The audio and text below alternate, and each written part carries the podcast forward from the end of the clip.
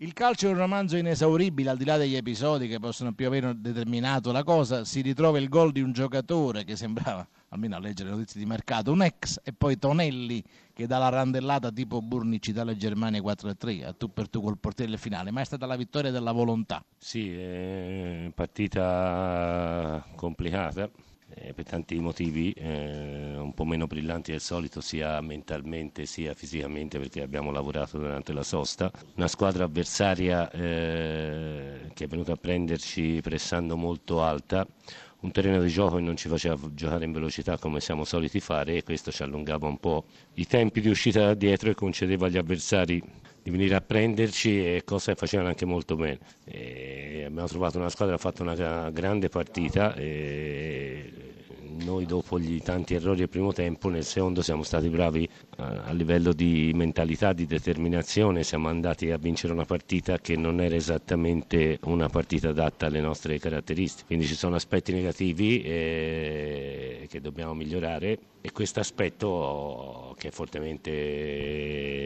positivo perché noi raramente poi riusciamo a, a vincere questo tipo di partite e quindi se fosse veramente un cambio di, di mentalità da questo punto di vista sarebbe tanta roba. Nella conferenza di vigilia un bel punto è sottolineato, secondo me forse ho addirittura lavorato troppo in queste ferie. E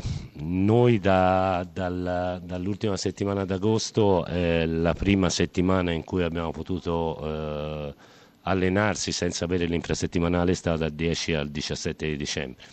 Quindi abbiamo così tanto poco tempo per allenarci che bisogna sfruttarlo e sfruttandolo poi il rischio di arrivare a una partita o due partite meno brillanti rispetto a prima eh, c'è, però secondo me è un rischio da correre perché poi dalla, da martedì cominceremo nuovamente a fare le infrasettimanali e quindi tempo per allenarsi ce ne sarà poco. Vabbè, sempre senza dare troppo occhio alla classifica naturalmente.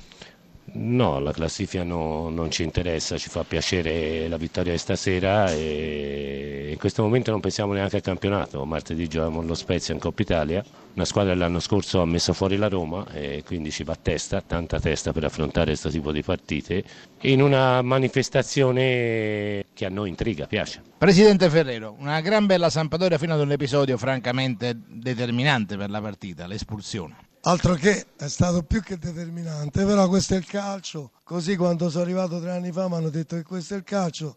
è, è, è, è molto episodico, per cui che dobbiamo fare? Che dobbiamo fare? Ditemi che dobbiamo fare. Niente, bisogna, visto che questo è il calcio, bisogna rassegnarsi, ma far notare che però la squadra ha giocato veramente bene, si era ritrovata in vantaggio per autogol, ma molto ben assemblata sul campo da un ottimo Giampaolo ma non c'è bisogno, una squadra come il Napoli, una società come il Napoli, non c'è bisogno di aiuti,